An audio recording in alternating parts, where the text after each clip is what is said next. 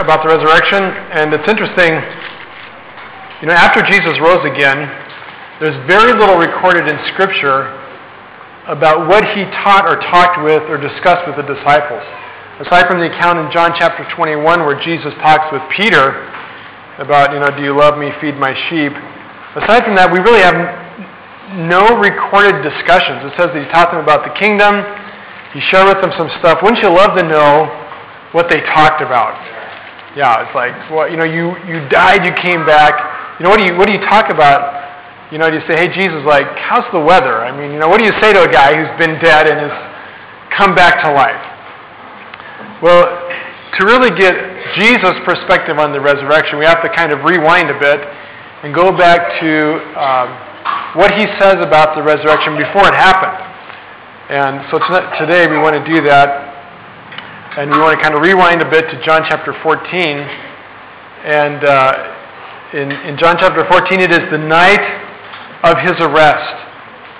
Okay, so we just celebrated the resurrection. Now we got to put the brakes on, put it in reverse, back up, all the way back to chapter 14 of John, and uh, kind of put ourselves back in the mode before the cross for a minute uh, to really get his Jesus' perspective on what the resurrection really means for us today. That's what we want to look at this morning. Um, in John chapter 14, the dinner's over. They've had, you know, the Lord's Supper, the last meal. He broke the bread. They did just as we did. They celebrated uh, what, what, we now call communion. Uh, they were, you know, they were full. There was scraps of food laying around and dirty dishes that nobody wanted to pick up because they wouldn't even wash each other's feet, much less take care of the dirty dishes. And, um, and the, the disciples could sense in the air that something was wrong. Now, they didn't understand what was going on. They didn't understand that Jesus was going to die. They, they still had not put all the pieces together yet, even though Jesus had told them over and over again, I'm going to Jerusalem, they're going to kill me, and after three days I will rise again. He'd made it very clear but it just went right over their head. But they could, in spite of the fact that they didn't understand it all, they knew something was up. And you know how that is? You ever been in that situation where you don't know what's going on, but you know whatever it is, it's not good? They're walking into a room where everybody's kind of looking with this stone face, and you can just feel it in the air. You know what I'm talking about? It's like, whoops, something's not right here. And you just sense that. And I, I know too many times I've walked into those situations where there's been a death or some huge tragedy, and you just know instantly. You can feel it. Well, the disciples were there. They could sense this growing sense of anxiety, and they were pretty sure, even though they didn't understand it all, that it had something to do with Jesus leaving. And for them, it caused them great anxiety and fear and worry and concern and confusion. And so in John chapter 14, in actually chapters 15, 16, and 17, Jesus pulls out all the stops to do everything he can to encourage them. So he starts off in John chapter 14, he says, Do not let your hearts be troubled. You believe in God, believe also in me. He says, I know you are troubled. I know you are anxious. I know you're confused. The ironic thing is, you know, Jesus is the one who's minutes away from his arrest hours away from his execution on the cross.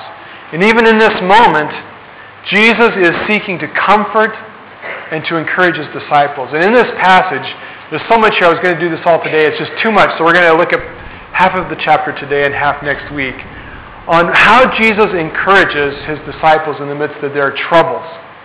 Now, uh, has anybody here ever had troubles? Anybody? Have you ever felt anxious about anything?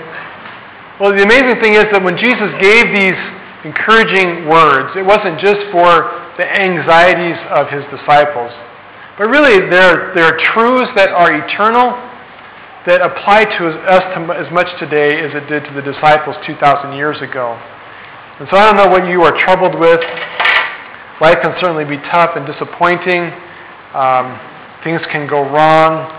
Uh, our plans can get turned upside down. And we may find ourselves, like the disciples, feeling a great deal of trouble in our hearts. And Jesus gives us some great encouraging words and how we can find His hope and strength in the midst of those discouraging times. So the first thing he says, uh, plain and simply, he says, Trust me, because we are going home. That's the first point. Jesus says, Trust me, we are going home. And he puts it this way He says, Don't be troubled. Believe in God, believe in me. There are many rooms in my Father's home, and I am going to prepare a place for you. If this were not so, I would tell you plainly. When everything is ready, I will come and get you so that you will always be with me where I am, and you know where I'm going and how to get there. Uh, a troubled heart is a sign, first of all, that we are worried about our future. Okay, if you are feeling anxiety, there's a good chance that behind it, you are worried about your future.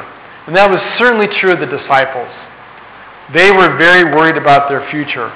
Uh, why? Well, they had invested a lot of their life and energy and heart in Jesus. And they believed that Jesus was going to come, set up a kingdom, going to make them, you know, uh, cabinet members in his cabinet, and they were going to take over the world. And they had big plans for Jesus, big plans for their own life. All of a sudden now Jesus says, by the way, I'm leaving. And they're going, ah, what does that mean for us? What are the implications of that for our life? You know, does that mean I can't go out and buy the big, big, you know, soft, easy boy chair for my new office? And Jesus is going, yeah, probably don't buy furniture. You know, don't paint, don't rearrange the office yet. Okay? And they were anxious because they were uncertain about their future. Um, in the midst of that kind of uncertainty, and oftentimes you and I have been there, we ask questions like, Am I going to be safe? And honestly, for the disciples, that wasn't even certain. Uh, they were going up against some very big, bad enemies. And uh, their own safety was a question. We can be concerned about our future. Are we going to be okay? Are we going to be safe? Uh, there was fear, and rightly so. Is Jesus going to be safe? And of course, we know that in the short term, he was not. Um, what are some of the things that you worry about? You know, we worry about things like money. We worry about things like our health, our kids. You know, our kids going to grow up to be, you know, just total troublemakers or sweet, nice, brilliant Christians like us. You know, uh, we worry about those things. We worry about uh, the next move in our life. What is God's will for our life? Are we going to be in Chiang Mai a year from now, or six months, or five years from now? What's God have for our future? Um, we can worry about things like global warming and the political situation in Thailand or in the world, in our home country. Uh, I talked to a guy this week, not a believer, uh, barely met the guy, and he's talking about global warming and the end of the world. I was going, man, you need you need Jesus, you know, because uh, he's the only one who can help your problems. And uh, you know, we can worry about all these things, and they can bring great trouble to our heart and anxiety because we're uncertain about the future. Um, well, Jesus says the bottom line is, guys, you have got to trust me. I know you're scared. I know you're worried. I know you're troubled in heart. Believe in God. Believe in me. Trust me that I know what I'm doing and I have everything in control. And even though in a few moments it's going to look like everything is out of control, and it's going to look like your whole world is turning upside down. Even in the midst of that, you have got to trust that God is still God, that I am still uh, God, and that I am in control. Uh, he says, Trust in me, believe in God. Um,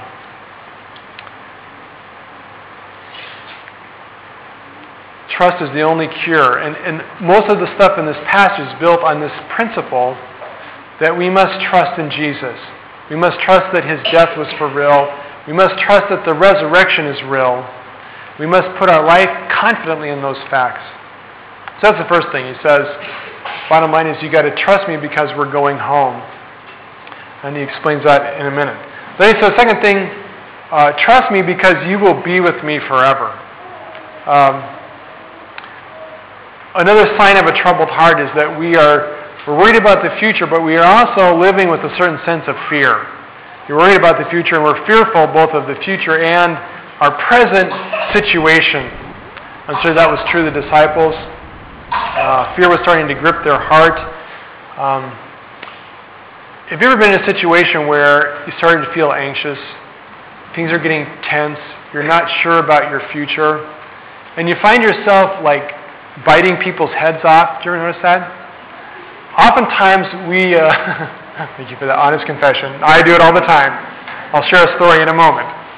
Um, you ever notice how that happens? A lot of times, a lot of times we don't actually see the fear in our own life. But we experience it in, in frustration, in anger, in not getting along with people. Behind that, oftentimes, is fear. Uh, it's one of the great things, as we, we all know, it's one of the great things about being married. When you're married, you have somebody you can just totally blow up and rip apart when you're fearful, right? Okay, it's not, it's not the greatest thing if you're on the receiving end of it. Did you ever notice that in marriage? I know it's true for Denise and I. Uh, things aren't going well, and I start to feel anxious and worried. And oftentimes, instead of pulling together and putting my arm around her and saying, you know, let's just trust God and pray and it's going to be all right. Is that what I do? Uh, not often. Usually I start getting angry and I say mean things. Well, behind that is this fear about my future, about if we're going to be okay and if everything is going to work out. Um, and that fear can grip us, and uh, we can start demanding answers. It's interesting, in the midst of all this, um, Jesus says, You know, my Father's house are many rooms, many places I'm going to make for you. Uh, and uh, you know where I'm going and how to get there. And, and you can just sense the frustration and the anger and fear welling up in the disciples. And finally, Thomas can't take it anymore. He goes, No, we don't know, Lord, where you are going. Just, just tell us. Know, draw a map. We need a picture. Okay, we don't get it. You can just feel this frustration. This fear and anxiety and worry builds in, in, uh, Thomas's mind. A little bit later, Philip says, Lord, just show us the Father and we'll be satisfied.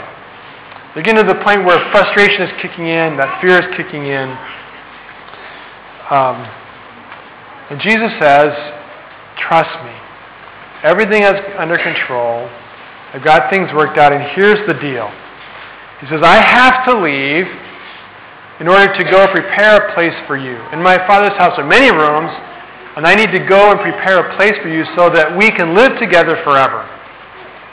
Okay, he says, he says, We're going home, and I need to prepare the way there. Now, for a long time, this passage kind of puzzled me, and I thought, you know, let's think, think about this. Jesus said he's going to prepare this place, and I've heard a lot of people teach and say that Jesus is going to make, you know, add on to the house. Jesus got a big mansion, but it's not big enough. And, uh, you know, Tom needs an extra big room because he just needs his space. And, uh, you know, he's going to heaven to somehow add on to his house and to make more rooms. But if you read carefully, that's not what he says. He says, My Father's house has tons of rooms. Okay, they're already there. The rooms are there. You know, God created the world in seven days. How long could it take Jesus to add on to the house? Okay, it's not that difficult. I know he's a carpenter. He loves to build. He loves the whole power tool thing. But, but that's not what he's talking about here. He said, Heaven has plenty of space, plenty of rooms for everybody. But I must go and prepare the place. Well, what does he mean by that? Well, literally, he means um, that, that he needs to take a journey. And the word there to go really means to go on a journey. And Jesus is focusing more on the journey part than on the arriving. Okay, the focus is on the process or the going. And then he says, I'm going to, uh, to prepare this place. The word that's used there for prepare is the same word when John the Baptist was going out, crying out, a voice in the wilderness, preparing the way of the Lord. And it's a word that was used to describe if a king was coming to town, they would go out and they would, they would prepare the roadway. They would make a smooth, flat, plain road where the king could come easily into the city. Uh, what Jesus is talking about here is that he must, before we can get to heaven, he has to prepare the way for us to get there. He has to pave the way. Well, what is he talking about? He's talking here about the cross. He says, you know, the heaven's there, the rooms are there, they're decorated nice, you're going to like it. You know, uh, there's little candies on the pillow, the whole works. It's all taken care of. The problem is, you can't get there from here unless I go first and prepare the place, the way. And Jesus did that through the cross. He says, I must go, not because I need to go to heaven, but because I need to go to the cross and deal with your sin and mine, pay the penalty for our wrongs against God. Paul says that, that Jesus took upon him the full wrath of God. The bottom line is, God is not happy at the rebellion of our heart against Him. When we sin, it's not just that we're doing our own thing, it's that we're telling God to get lost. That's what sin is. It's telling God we can do it our own way. And that's why for the Pharisees, even their righteousness was not good enough. They weren't murderers or criminals or you know, bank robbers or uh, sleeping with prostitutes. They were very upright and moral people. But Jesus said, Your righteousness is not good enough because you think you can do it on your own without God's help. And when we have that attitude, we're telling God to get lost. It is the rebellion of our heart against Him. And while He loves us, it, His normal response to us ruining what He has created is one of anger and wrath. And what we deserve is God's full anger poured out for our rebellion against Him. But Jesus said, I want you to experience something much different. And so I am going to prepare a way. And the way I will do that is through the cross. I will suffer and take upon myself the full wrath of God's anger because of our love for you. Isn't that an amazing thing? We don't have to do anything to pay for the penalties of what we have done against God. That's what the cross is about. And that's what Jesus had to go to prepare a way. Otherwise, there is no way to get to heaven. Jesus said there's nobody in their own that's good enough, holy enough, pure enough.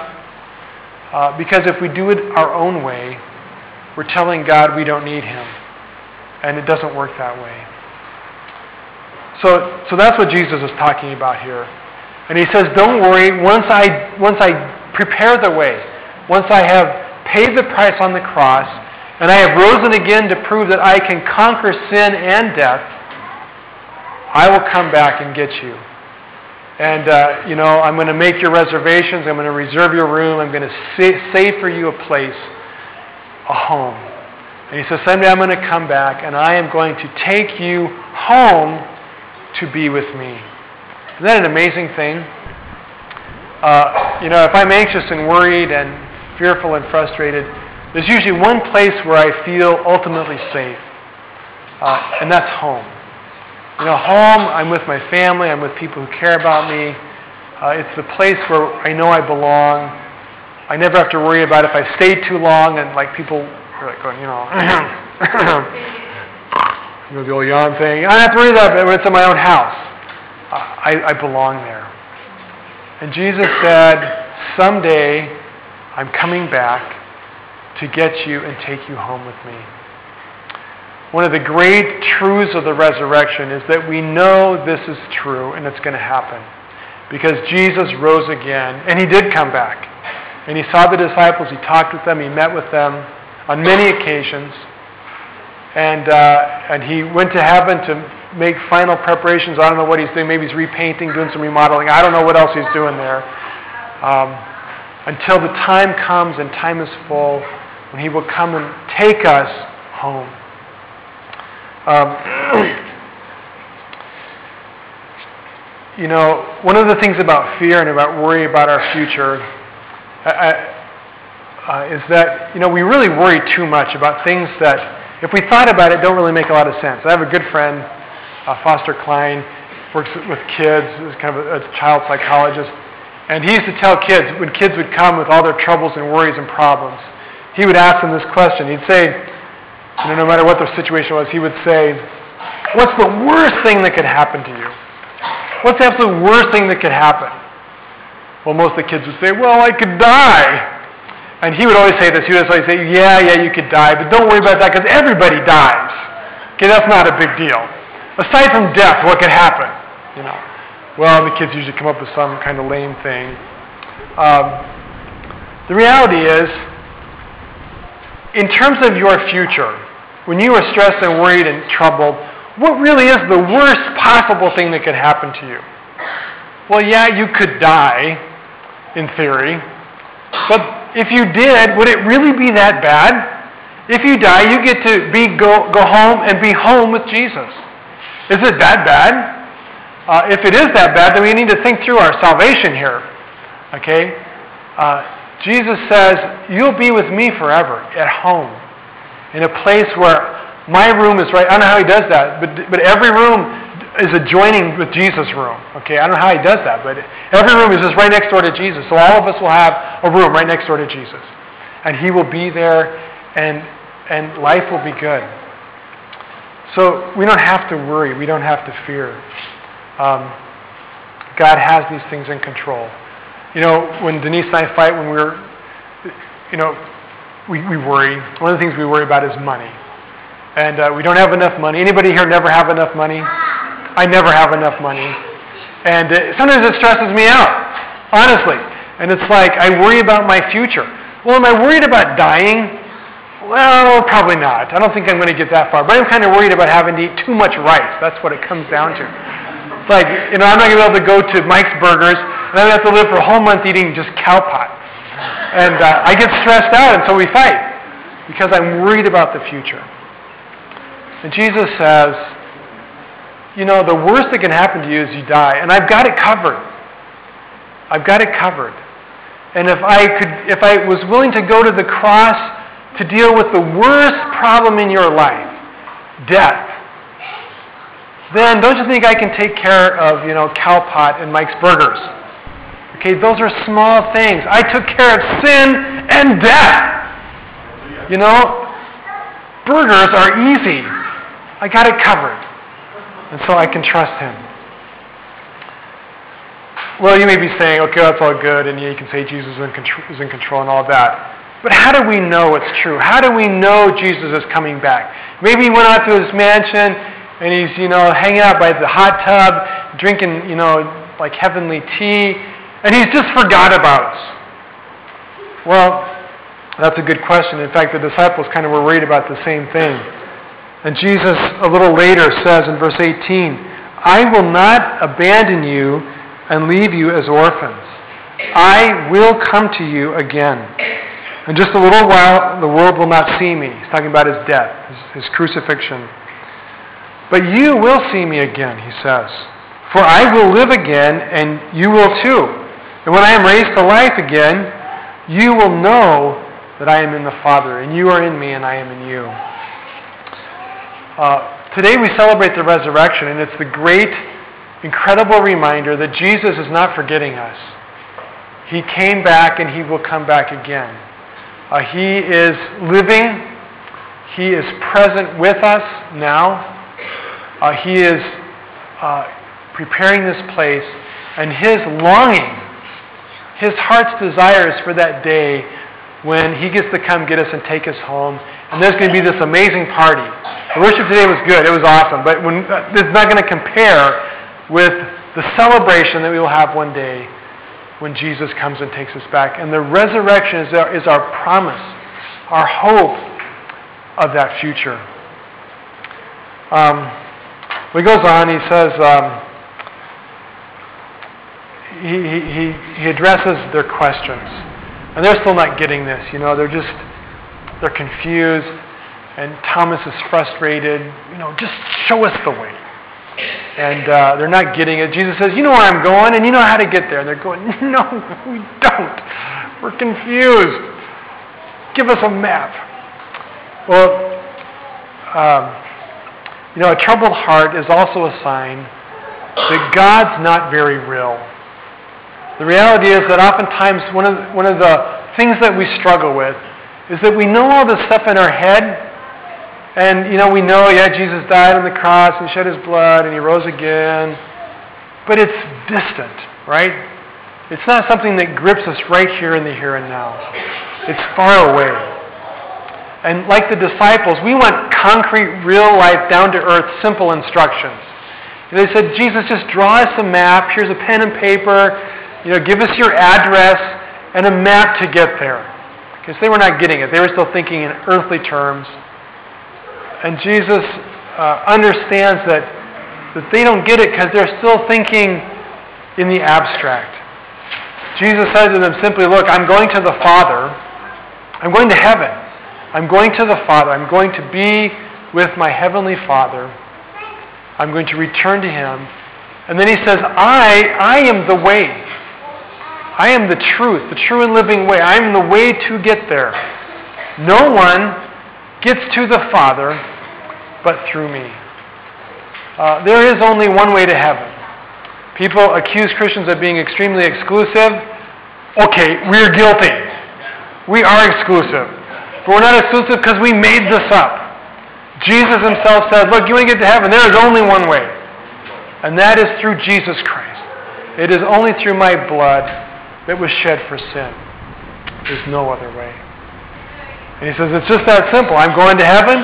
If you want to get there, you just come through me. I am the door. You enter through me into that great city. Well, they're still not quite getting it, and so still grasping for straws. Philip says, Okay, okay, okay, forget the map. Okay? Let's try this one. Just show us the Father. Just, you know, if, if God would just show up, like everything would just click, you know? You ever feel that way? God, if you would just be here, it would make, it would make church this morning really pretty impressive. If God just showed up on stage, I could sit down I could go have a muffin. I wouldn't have to, you know, be up here, and you would all like it a whole lot better, right? And that's what they wanted. They said, Jesus, just show us the Father. If God would show up, then everything would be okay. And you see, they were struggling with this very Old Testament abstract concept of God. Uh, and they had this idea of a God who was far away, hidden in a cloud, inaccessible. Uh, there's this picture of God that if, that if you went to the holy place where God was, His holiness was a fire that would consume you. That's the Old Testament picture often of God. And uh, He was far away. He wasn't part of their real life and their real world. Uh, he was not a God who showed up in their everyday life. In some ways, He did, but, but they wanted something they could put their hands on. And Jesus says the most amazing thing in response to his question. He says, Philip, don't you get it yet? After all this time I have been with you, don't you see that anyone who has seen me has seen the Father? So why are you asking to see him? Don't you believe that I am in the Father and the Father is in me? The words I say are not my own, but my Father's who lives in me and does his work through me. Uh, Jesus says an amazing thing here. He says, You know, guys, you want to see the Father? He's right here. Just look at me. See this face? This is God. Okay? Says, I am in the Father, and the Father is in me. Jesus used those words to communicate his oneness with God. Jesus was alone unique in that he came from the Father he was God's Son who came out from him, a separate person, God the Father, God the Son, two distinct persons, but sharing together this one being that was God. Okay? None of us sharing it like He did with the Father. We will someday be in the Father. We'll talk about that next week. But we don't share fully God's nature and character like Jesus does. Jesus says, I am 100% the revelation of God. And the cool thing is that he's saying in this is that God is here, very real and very present now. You want to see God, you want to know God, you want to know what he's like, just look at me. I am the full, down to earth, hands on representation of God. I am here to be with you live and in person. It's true in the past, God was invisible and remote and in some ways inaccessible. But my coming has changed all that. I am now a God who's a God that you can put your hands on. Um, we're going to look next week a little more at what it means to have Jesus be with us. Uh, his coming and his resurrection assures us that we can have a down to earth, one on one relationship with God in real life. And we're going to look at next week what that means to, for Jesus to come and dwell and be with us and be in us. But just the short answer is this it's very difficult to have an ongoing relationship with a dead guy. Okay? I've noticed that. Somebody dies, you send mail, they never answer. Okay? You can send emails, they don't reply. Jesus is not dead. He rose again, he is living. He answers his email. Okay? Try it sometime. You may be surprised what happens. Okay, I don't have his email address. You'll have to find that on your own. You can Google it, though, I'm sure. It's there. Um, and Jesus says an amazing thing a little bit later. the disciples were still having a hard time understanding all this. They were hard having a hard time grasping what Jesus was saying. But he explains it a little further in verse 20 when he says this When I am raised to life again, then you will know, you will understand fully that I am in the Father. You'll understand fully that that I am God.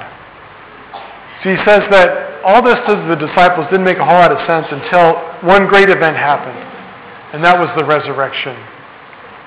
The resurrection brings sharply into focus this truth and this reality that Jesus wasn't just a good teacher, a moral guy, a, uh, a good person. He was God, come to this earth, died for our sins, and rose again. Has anybody else in the history of the world brought themselves back to life? No. Only God can do that. And it was visible evidence of his claims that he was God. It's interesting, his enemies, the Jews, never denied his resurrection. They tried to cover it up, but they never denied it. Uh, it is confirmation that all Jesus says is true. Um, Last thing I want to talk about this morning. Uh, he says, finally, trust me that this is all necessary. It's necessary because it prepares the way. It's necessary so that I can take you home with me. It's necessary, uh, the third point I just made was, it's necessary. I lost it. Uh, oh, that, that I can be with you. You can have this ongoing living relationship with me as God in your life, real and present. But lastly, the last thing I want to talk about this morning, he says, I must leave you so that the full power of God can be yours. Says, I need to leave, I need to go to the cross and ultimately to the Father so that you can have a much more powerful and effective life. The reality is that before the cross, the Christian life was very limited. Even Jesus himself was limited in what he was able to accomplish before the cross. This is what he says in verse uh, 12. He says, The truth is, anyone who believes in me will do the same works I have done, and even greater works, because I am going to be with the Father. Yes, you can ask for anything in my name, and I will do it because the work of the Son brings glory to the Father. Yes, ask anything in my name, and I will do it. Um, a sign of a troubled heart is that we do not feel up for the task. Oftentimes we are troubled because we are just flat overwhelmed that we have a job we cannot do. Have you ever felt that way? I pretty much feel that way every day, especially on Sundays. It's like, God, you want me to preach? I can't do this. Okay? And I honestly feel that quite often. I go, God, I, I don't have anything to say, and I don't know, I don't know what to do. And uh, God says, it's okay because I'm going to take care of it. The disciples were realizing that this reality that Jesus was leaving was drawing closer and closer. And Jesus had given them some very clear directions and instructions and commands and a mission. And these guys are thinking, we can't do this. You know, who are we kidding? Jesus is the guy. We're just kind of, you know, along for the show. You know, we're not the one feeding 5,000. We're not walking on water. Peter tried it, made three steps, it did not go so well. Jesus was doing advanced first aid CPR, you know, because he was about to lose Peter. Uh, they're going, we can't do this. You know, we're not raising people from the dead. Um, if the mission depends on us, we're in big trouble, Jesus. If you leave, we can't do this. You know, we're glad to be on your right and your left hand, but, you know, we can't take your place. And Jesus says, guys, don't worry. The works that I do, you are going to do those very same works.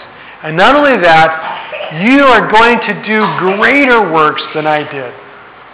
Wow. You know, Jesus did some pretty big things. And he says, guys, don't worry. I'm leaving, but you are going to continue on the work, and you are going to do big, big things. Well, they would be thinking, you know, well, that may have been good for the disciples, but, you know, I just haven't raised too many people from the dead lately. Uh, what's wrong with me? Jesus I'm supposed to do greater works than he. You know, what is he talking about here? Well, the, the, the key to this uh, problem, this answer, lies in this phrase where Jesus says, You will do greater works because I am going to the Father. It is necessary for me to go to the Father, to return to heaven, to go through the cross and the, and, and the grave and the resurrection, in order for you to be able to complete my work on an even greater scale than I did. What does he mean by that? Well, he's not talking here necessarily about the quantity of work, and it's true that 2,000 years after Christ, the church collectively has outdone Jesus. You know, we just, there's been more of us, so we could say we've, you know, done more. But I don't think that's what he's talking about. I also don't think he's necessarily talking about the quality of his work. Like we're going to somehow do things more spectacular. Um, although I do believe that it is fitting and appropriate to pray for spectacular things. That Jesus, uh, in his plan and in his work, wants us to pray for big things and do work in a big way. But I don't really think that's what he's referring to here necessarily. um, I think what he means is this that before the cross, before Jesus goes to the Father, all the work that even Jesus himself did was very limited in its effectiveness.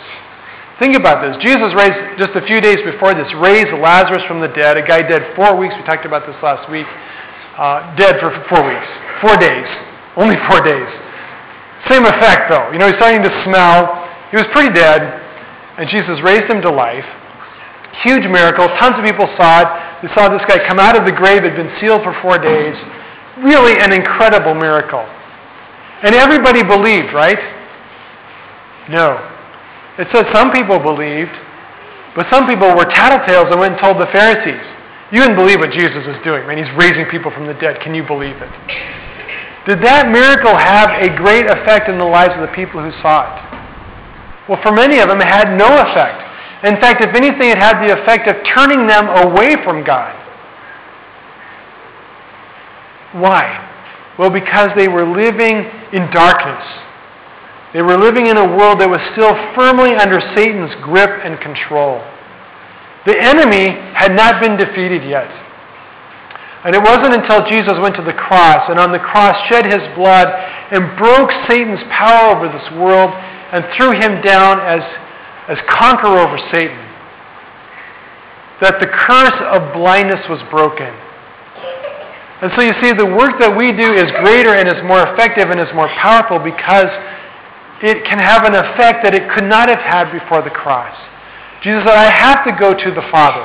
I have to go through this mission of fulfilling God's purpose for me to go to the cross and the grave and the resurrection, to return to Him, to bring under my authority and control and sovereign power the, the powers of this evil world, to break its curse over people's hearts and minds.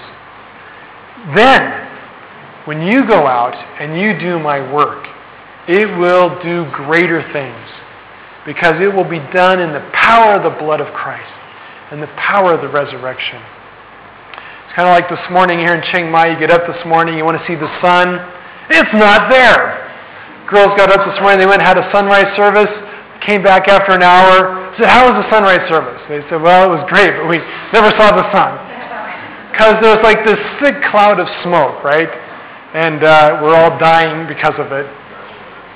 Well, that's, that's Jesus' works before the cross. This world veiled in this thick cloud of darkness and smoke and sin. But after the cross, the air is clear. And we work with a new kind of clarity that we can reveal Jesus, who is the revelation of God, to people with much greater power and effectiveness because we do it through the power and blood of Christ. And Jesus says the most amazing thing. He says, You can ask for anything you want and in my name, and I will do it. Wow. Okay, so you guys are thinking, okay, I, I want a new car. A Ferrari would be good. I want a new house. 50 bedrooms would be okay. You know, I want to win the lottery. Okay, Jesus does not say here, I'm going to be your private genie. Okay, he says there's two very important, uh, what's the word? Uh, stipulations. That's a good word. Two stipulations. First stipulation you must believe in me. Now, notice what he does not say. Uh, a lot of times I hear people teach and preach, I probably said it myself, that if you want answered prayer, you have to believe that God will answer your prayer. Jesus does not say that. He doesn't say you got to believe in God or believe that He's going to answer your prayer, believe that God is able to answer your prayer, or that God wants to answer your prayer. That's not what He says. He says, You must believe in me. You must believe in the person and work of Christ. Okay, what does that mean? Well, Jesus says, I'm going to the cross. I am dying for you for your sin. I am conquering by my blood sin, and I am conquering death uh, when I break out of the tomb. You must believe in that, and in the mission I have to come and redeem this world and bring God's glory and presence into it. He says, You must believe in me. You know, uh, you can pray for a new house, and, and, maybe that's a good thing to pray for. I have a new house, so it works. I can tell you that. Uh, amen. But I didn't get the new house because I believed if I prayed hard enough that if I believed God would answer that prayer, He would do it. It doesn't work that way. I believe in Jesus as the author and finisher of my salvation as the Lord and Master and ruler over my life. And my belief and faith goes to the point that I have surrendered everything in my life and will to Him as Lord and as King. I believe in Him. I have sold out my life for Him. Well, sometimes. I can't say I do this all the time. But that's, that's what it means to believe in Him. That's what it means to trust Him, to put your future and everything about it in His hands. Okay, so that's the first thing. Believe in me with all your heart that I am sovereign Lord, bringing my kingdom and my purpose and my will into your life. I will accomplish my purpose for you. Second thing, he says, pray in my name. Now, a lot of times we think if we put tag Jesus in Jesus' name at the end, it's a done deal, right? and in Jesus' name we pray, Amen. I put the magic words on, it's bound to work. Probably not quite what he had in mind. Uh, to pray in Jesus' name, to act in someone's name, is to come as their representative. If I were to say to you this morning that I've been sent by the President of the United States to extend Easter wishes, what do I mean by that? Well, I mean that he sent me. That he uh, called me into his office, and, uh, the Oval Office, and said, You know, those people in Chiang Mai are working so hard and they're doing such a great job. I want to send them Easter wishes, so I want you to take that wish to them. So I would come in his name as his representative, as his ambassador. Well, to pray in Jesus' name means essentially the same thing. It means to come before the throne of heaven representing Jesus and his mission and his purpose and all that he stands for. Okay? And we ask in Jesus' name. So what we have what we ask for must fit in line with his kingdom purpose and will and you go, oh man, this just kills everything. so much for the Ferrari, you know? Well, you never know. You never know. I mean, try it, you know? But this is what it means it means that you can ask for anything, anything, in Jesus' name, and He will do it. It means that when you are living by faith in Him, you are doing what it says in 14.1, trusting in God, trusting in Jesus, You are looking forward to going to that heavenly home with Him. You are not letting fear and worry consume you because you have hope and confidence that when you pray, Jesus is going to do it. Because He has a plan and a mission for your life, He is going to accomplish. And so when you pray with that focus and that faith in mind, He'll do it. There is no limit to what He can, what he can and will do. In fact, He goes on, He says, um, because you can do, you can pray and ask, and I will do it because the work of the Son brings glory to the Father. I am still going to do my work. He says, I'm leaving, but, but I'm not finishing my work. I'm going to be in heaven, but my work is going to continue on, and guess who's going to be doing it? You and I. We are on a mission to carry out His work, the same work He did, and even greater works that He did. And He says, you know, the deal is this. When I work through you and I answer prayer, God gets the glory. So here's the secret to seeing God answer huge, amazing prayers. Say, Jesus, you know, I think that I think this is a great idea. And I trust that you put this on my heart. And I believe this is a work that you want to do to bring glory to your Father. And so I tr- pray with absolute faith in you that you are going to do this work as I come as your representative in faith to see the glory of God extended through my life and in this world. Are there things that you can pray to that effect? There's a lot you can pray to that effect. Uh, virtually everything in your life ought to fall under that umbrella. Everything in your life ought to be a work that God is doing to bring glory to the Father. Now, does that mean like you have to like kill yourself working 24 hours a day? No. Because sometimes the work that He's doing is in our heart. Sometimes the work is to bring His peace and love and joy into our life. Sometimes, as we'll see next week, the work is to, for us to see Jesus more clearly, to have Him more fully revealed in our life, so that we can experience His love in a more powerful way. Uh, sometimes it is the work of, of missions, of seeing people come to Jesus Christ and seeing their lives transformed by His grace of making us more effective in ministry, wherever that is, whether you're 10 years old or 90 years old, doing the work that God has for you. Um, amazing promise. And Jesus says all this is possible through the cross and the resurrection. So we celebrate today not just an event that happened 2,000 years ago that was cool and a lot to celebrate, but ultimately, we celebrate because of what it means for us today as well. We have to be living out the resurrection every day of our life. Jesus said, I live, and so you too will live.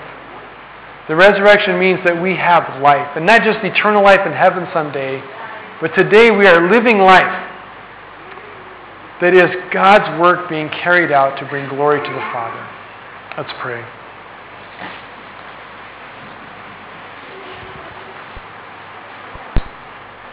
That, uh, that we can have such hope because of the cross and the resurrection. Father, I pray that you would help us really come to grips with the full meaning of these words and to believe that Jesus spoke these things. And either, either they were true because he was absolutely speaking the truth, or else Jesus was just deceived and deluded and probably a lunatic. Because uh, you'd have to be crazy and insane to make these statements unless they were true. And so we believe, Father, that, that Jesus spoke the truth. And the resurrection confirms that everything he said was real. And that we have available to us the opportunity to pray with power and to see miracles done in our life. Great things that carry out and accomplish God's work in the world, Jesus' work in the world, so that our lives would bring glory to you. Lord, we pray that would be true of us. Um, we surrender our lives in faith to you. In Jesus' name, amen.